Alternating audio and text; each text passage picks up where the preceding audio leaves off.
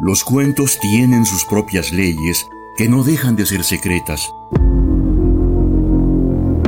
Leyes que al fin impone o descubre el mismo narrador para deleite de nosotros. Esto es lo que nos cuenta el cuento.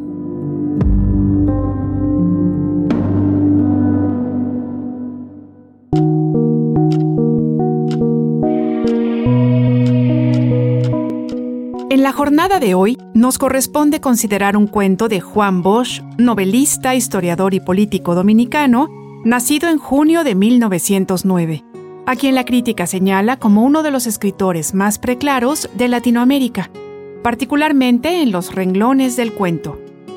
Bosch enfrentó muchos problemas por sus ideas políticas y fue encarcelado en diversas ocasiones. En 1938, ante la tentativa de comprometerlo con un puesto en el Congreso, Bosch salió del país hacia el exilio y en julio de 1939 fundó, junto con otros exiliados, el organismo más activo contra el dictador Leónidas Trujillo fuera de República Dominicana. Ungido presidente de su país en 1962, su gobierno fue derrocado por un golpe de Estado a casi siete meses de asumir el cargo. El cuento que escucharemos en la presente jornada lleva por título El funeral, y se trata de una parábola escrita en 1940 en la que a través de un toro llamado Joquito, el autor ilustra las inquietudes, los anhelos y la bravura de un pueblo que se revela ante la imposición del amo, quien, temeroso de los agravios que un insumiso pueda ocasionarle, decide aniquilarlo. Tomada en cuenta tan significativa trama, le invitamos a seguir la lectura de El funeral, cuento de Juan Bosch.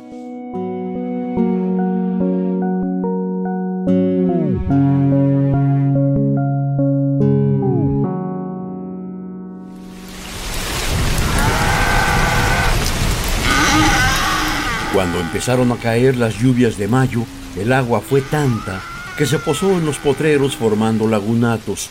Despeñándose por los flancos de la loma, chorros impetuosos arrastraban piedras y levantaban un estrépito que asustaba a las vacas.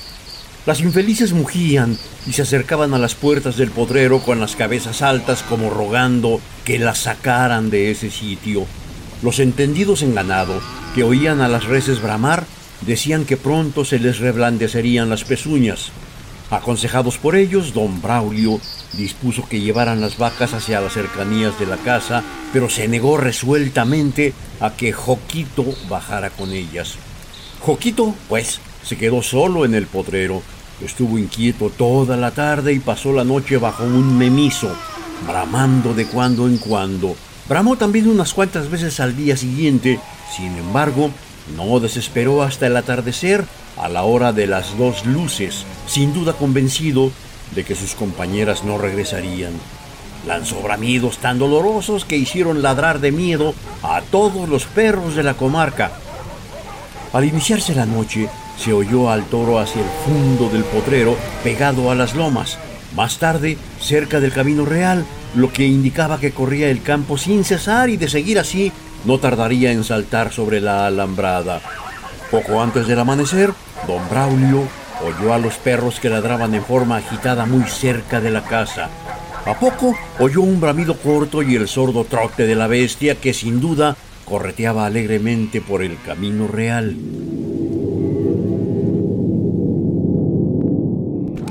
Suelto en aquel lugarejo, donde no había más reses que las ventanitas de don Braulio, un toro como Joquito era una amenaza para todo el vecindario, de manera que había que encerrarlo en el potrero cuanto antes, y para eso salió don Braulio con sus peones y unos cuantos perros. Don Braulio montaba su potro bayo, verdadera joya entre caballos, y encabezaba el grupo. Llevaban media hora de marcha y los hombres iban charlando alegremente. De pronto, una mujer gritó que el toro venía sobre ellos, noticia que produjo alguna confusión. Como en un frenesí, los perros comenzaron a ladrar y a correr hacia el frente como si hubieran olido a Joquito. En efecto, Joquito no tardó en dejarse ver. Avanzaba en una carrera de paso parejo, ladeándose con gracia juvenil y hacía retumbar la tierra bajo sus patas. Al tropezar con los perros se detuvo un momento y miró en semicírculo. estudiaba la situación, que no le era favorable porque no había salida sino hacia atrás.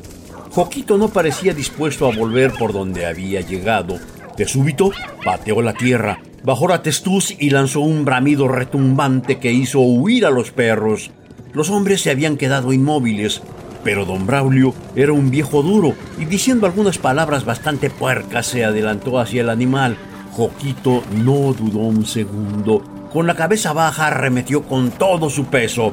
Los peones vieron esa mole rojiza de brillante pelamen, cuya nariz iba rozando el suelo, arremeter ciegamente con la cola erecta.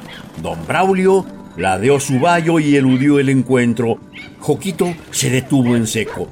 Como los peones gritaban y le tiraban sogas al tiempo que los perros lo atormentaban con sus ladridos, el toro se llenaba de ira y rascaba la tierra con sus patas delanteras. La cola parecía saltarle de un lado a otro, fueteándole las trancas.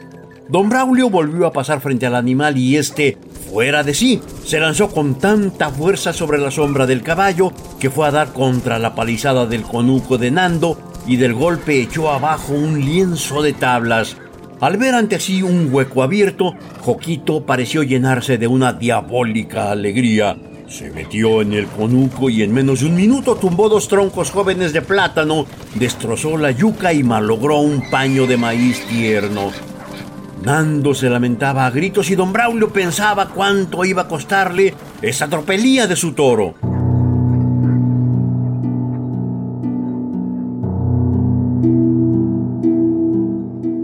Dos veces más se repitió el caso en el término de media hora, una en el arrozal del viejo Morillo, más allá del arroyo donde Joquito batió la tierra y confundió las espigas con el lodo, otra en el bohío de Anastasio, en cuyo jardín entró haciendo llorar de miedo a los niños y asustando a las mujeres.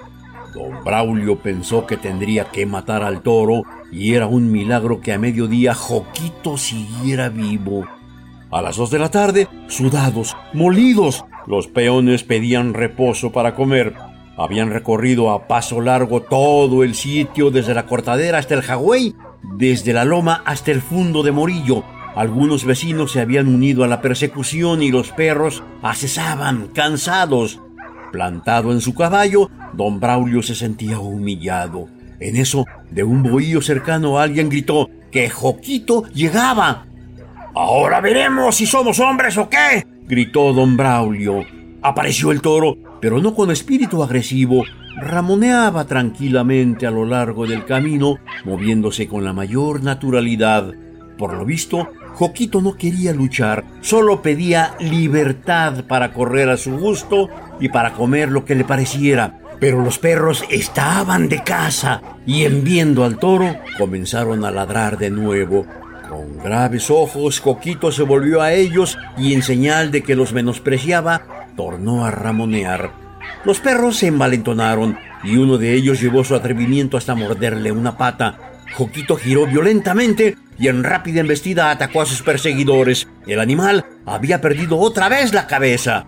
Pero también don Braulio había perdido la suya, el cansancio, la idea de todos los daños que tendría que pagar, la vergüenza de haber fracasado y quizá hasta el hambre le encolerizaron a tal punto que espoleó al vallo sin tomar precauciones. Así, el choque fue inevitable. El golpe paralizó a la peonada que durante unos segundos interminables vio cómo Joquito mantenía en el aire al vallo mientras don Braulio hacía esfuerzos por sujetarse del pescuezo del caballo.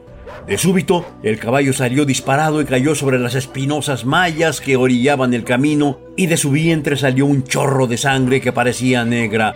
Desde el suelo, a donde había sido lanzado, don Braulio sacó su revólver y disparó.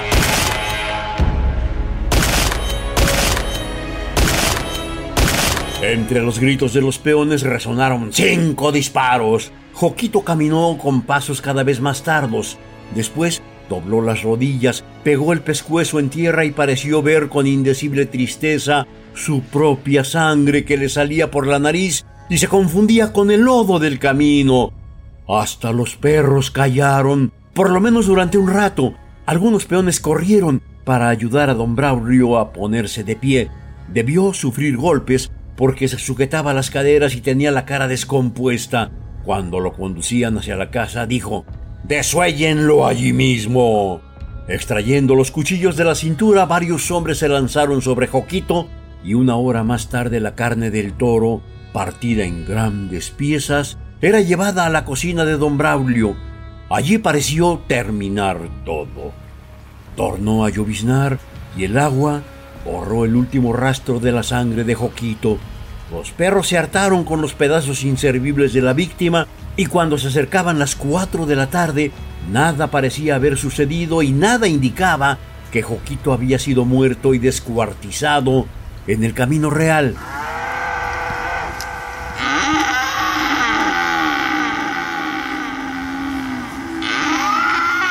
Pero de pronto, en la vuelta del camino, un bramido lleno de tristeza y de ira a la vez. En alocada carrera los niños llenaron los vanos de las puertas porque les pareció que el propio Joquito bramaba desde más allá de la vida. Pero no era Joquito.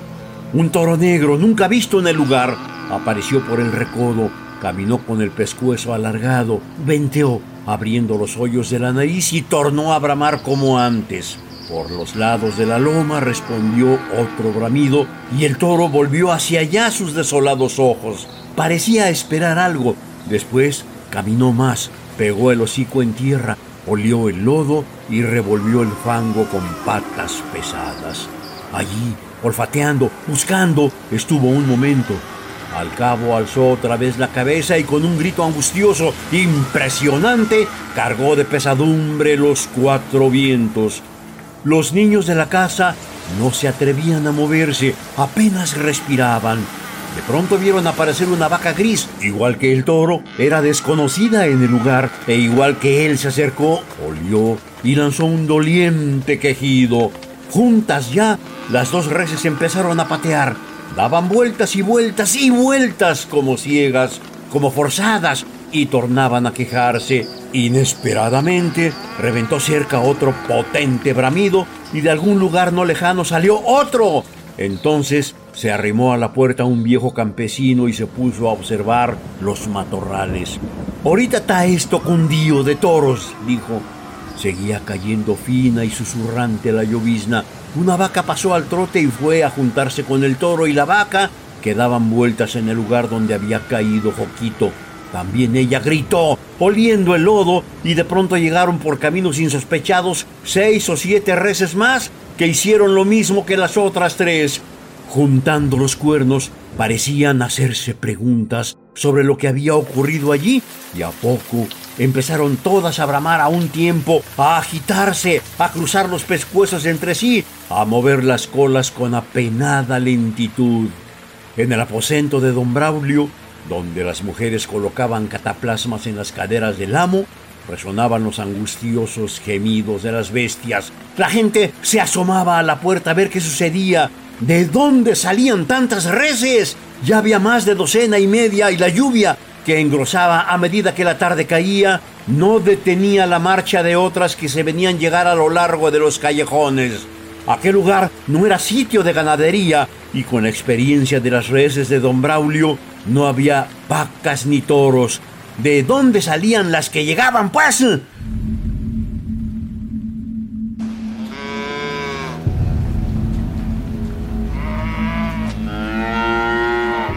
viejo campesino explicó que cuanta res oyera aquellos bramidos, iría al sitio, aunque tuviera que caminar horas y horas. Era el velorio de un hermano y ninguna faltaría a la cita. Son ancina los animales, dijo. En efecto, así eran. Media hora después, vacas, novillas, bueyes, toretes y becerros se amontonaban en el sitio donde cayó Joquito olían la tierra, gemían y se restregaban los unos a los otros, hollaban el lodo con sus pezuñas y parecían preguntar, llenos de dolor, a los montes, a los cielos y al camino, qué habían hecho de su hermano, de su vigoroso y bravo compañero. Los bramidos de los toros, los quejidos de las vacas, los balidos de los pequeños se confundían en una imponente música funeral y resonaban bajo ella los roncos gemidos de los bueyes viejos. Asustados por aquel concierto lúgubre, Los caballos de la vecindad erizaban las orejas y se quedaban temblando, y los perros buscaban abrigo en los rincones de los bohíos. Mientras crecía sin cesar, el grupo seguía mugiendo y cada vez se enardecía y se desesperaba más. Se hacían más roncos sus gritos de dolor. Desde las vueltas distantes de los callejones seguían saliendo compañeros que nadie sabía para dónde iban y que debían recorrer grandes distancias para llegar a la cita, atravesando arroyos, toros enormes que sin duda habían roto las alambradas en sus potreros, llegaban para llorar por aquel que no habían conocido. Con su pesado andar, desde las lomas descendían viejos y graves bueyes, cargadores de pinos, finas novillas hendían las hierbas de los pastos y se dirigían al lugar de la tragedia. Había pasado más ya de una hora desde que llegó el toro negro, primero para comenzar el funeral de Joquito. Eran pues más de las cinco y el día lluvioso iba a ser corto. Cansados de llorar, los toros empezaron a remover la tierra con sombría desesperación. La removían y la olían, como reclamando la sangre de Joquito que ella se había bebido. Y venían, iban, iban y venían de una a otra orilla del camino, atropellándose con majestuosa lentitud y parecían preguntar a la noche que ya se insinuaba dónde estaba su hermano, por qué le habían asesinado, qué justicia tan bárbara era la de los hombres.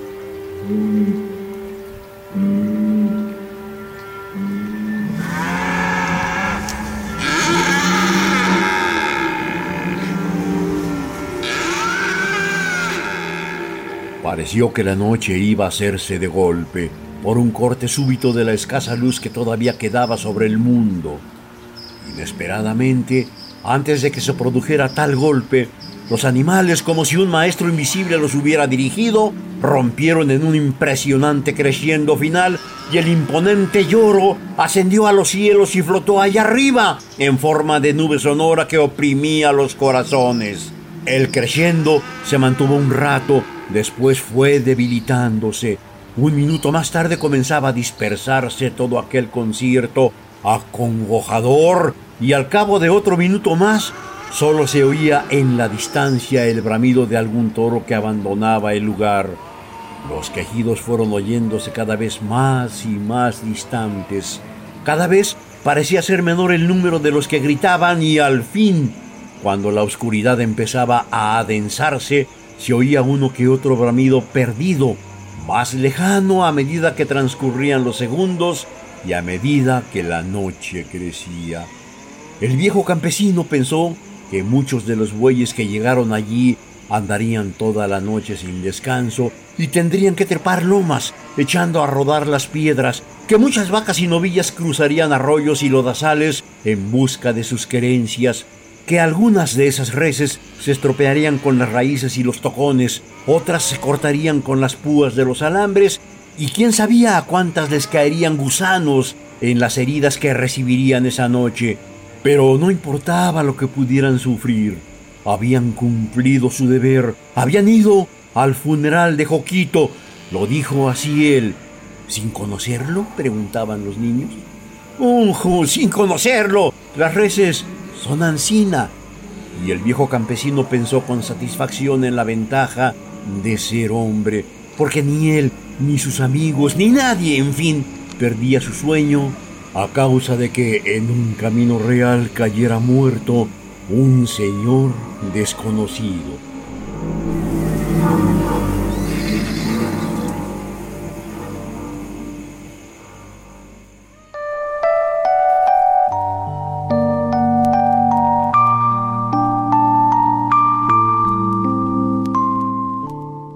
En el funeral, relato de Juan Bosch, el toro protagonista representa a la gente de la República Dominicana, con sus anhelos de libertad y justicia. Todos desean ser libres porque se trata de un derecho natural.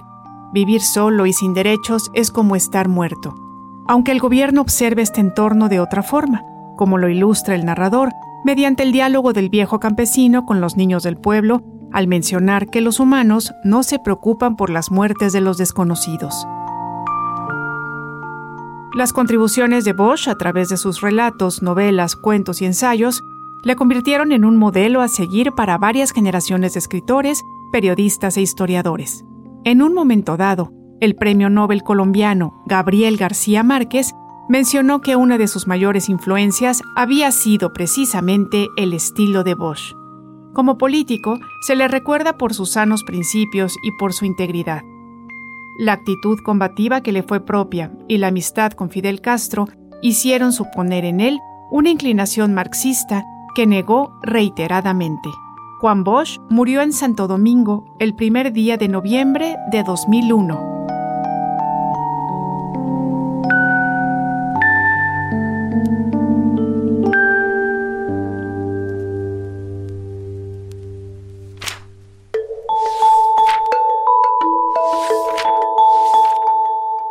Los cuentos tienen sus propias leyes que no dejan de ser secretas. Leyes que al fin impone o descubre el mismo narrador para deleite de nosotros. Esto fue lo que nos cuenta el cuento, una realización de Ileana Quirós y Jorge Vázquez Pacheco.